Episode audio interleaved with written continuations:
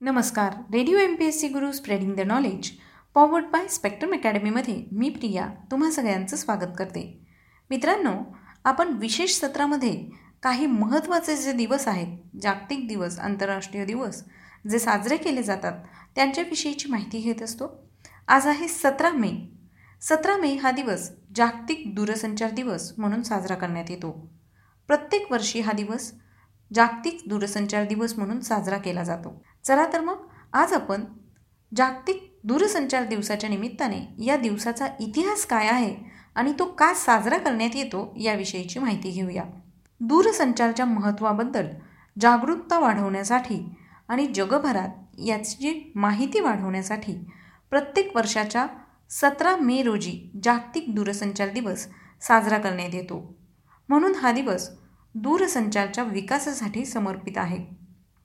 आता सगळ्यात आधी ज्यावेळेला टेलिफोन नव्हते त्यावेळेला संदेश पाठवताना तो संदेश तारेने पाठवला जात होता.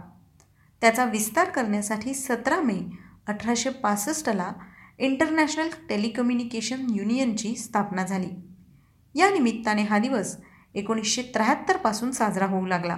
मात्र एकविसाव्या शतकाच्या सुरुवातीपासून संदेश व संवाद माध्यमांमध्ये आमूलाग्र बदल होत गेले.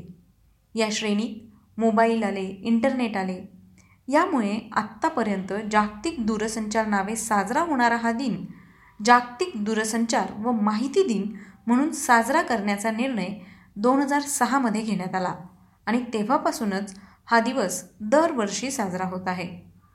तसेच हा दिवस असा संकेत देतो की आमच्या जीवनात दूरसंचार किती महत्त्वपूर्ण आहे आणि तंत्रज्ञानाच्या क्षेत्रात विकासाला देखील प्रोत्साहित करतो.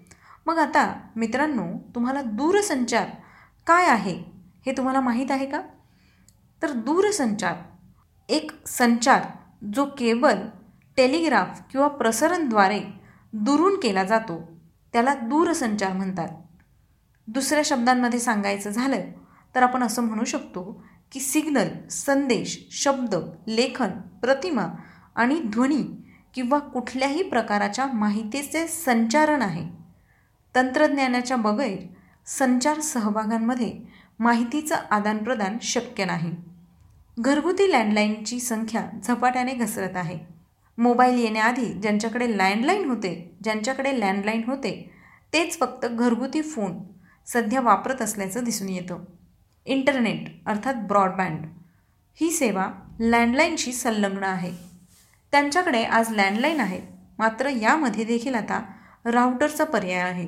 हे राऊटर वायरसह किंवा वायरविना पुरविण्याला देखील पुरविणाऱ्याला देखील पंधराहून अधिक कंपन्या सध्या उपलब्ध आहेत. सोबतच विविध मोबाईल सेवा पुरविणाऱ्या कंपन्यांचे हॉटस्पॉट डिव्हाइस आहेत सिमकार्डवरील इंटरनेट हॉटस्पॉटद्वारे जोडण्याची सेवा उपलब्ध आहे. यामुळेच ब्रॉडबँडसाठी लँडलाईन वापरणाऱ्यांची संख्या दिवसेंदिवस कमी होत आहे. एकूणच दूरसंचार असे नाव असलेले हे क्षेत्र आज झपाट्याने केवळ भ्रमणसंचार होत आहे. येत्या काही वर्षात सर्वत्र केवळ मोबाईल तंत्रज्ञान असेल असे चित्र आहे. संचार हा शब्द लॅटिन आहे आणि तो कम्युनिकेशन यामधून घेण्यात आला आहे. तसं तर संचारमध्ये विभिन्न तंत्रज्ञान सामील आहे. म्हणून बहुसंख्य बहुसंख्याक रूपात दूरसंचारचा उपयोग केला जातो. सो मित्रांनो सध्या तुमच्या आमच्या सगळ्यांच्या जीवनात दूरसंचार हे महत्त्वाचं कार्य करत आहे. आज एका क्लिकवर एका टॅपवर जगभरातील सगळी माहिती आपल्यापर्यंत येऊन बस पोहोचते. इतकंच काय? तर कानाकोपऱ्यातील कुठल्याही माणसाशी संवाद साधणं कम्युनिकेशन करणं एका टॅपवर शक्य झालं आहे. सो हे दूरसंचार आपल्या आयुष्यात अगदी महत्त्वाचं काम करतं आहे असं म्हणायला हरकत नाही.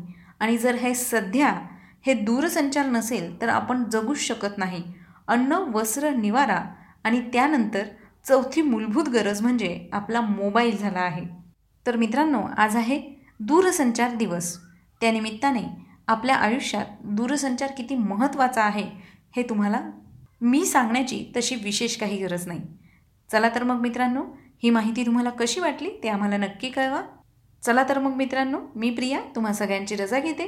पुन्हा भेटूया विशेष सत्रात एका विशेष दिवसाची माहिती घेऊन.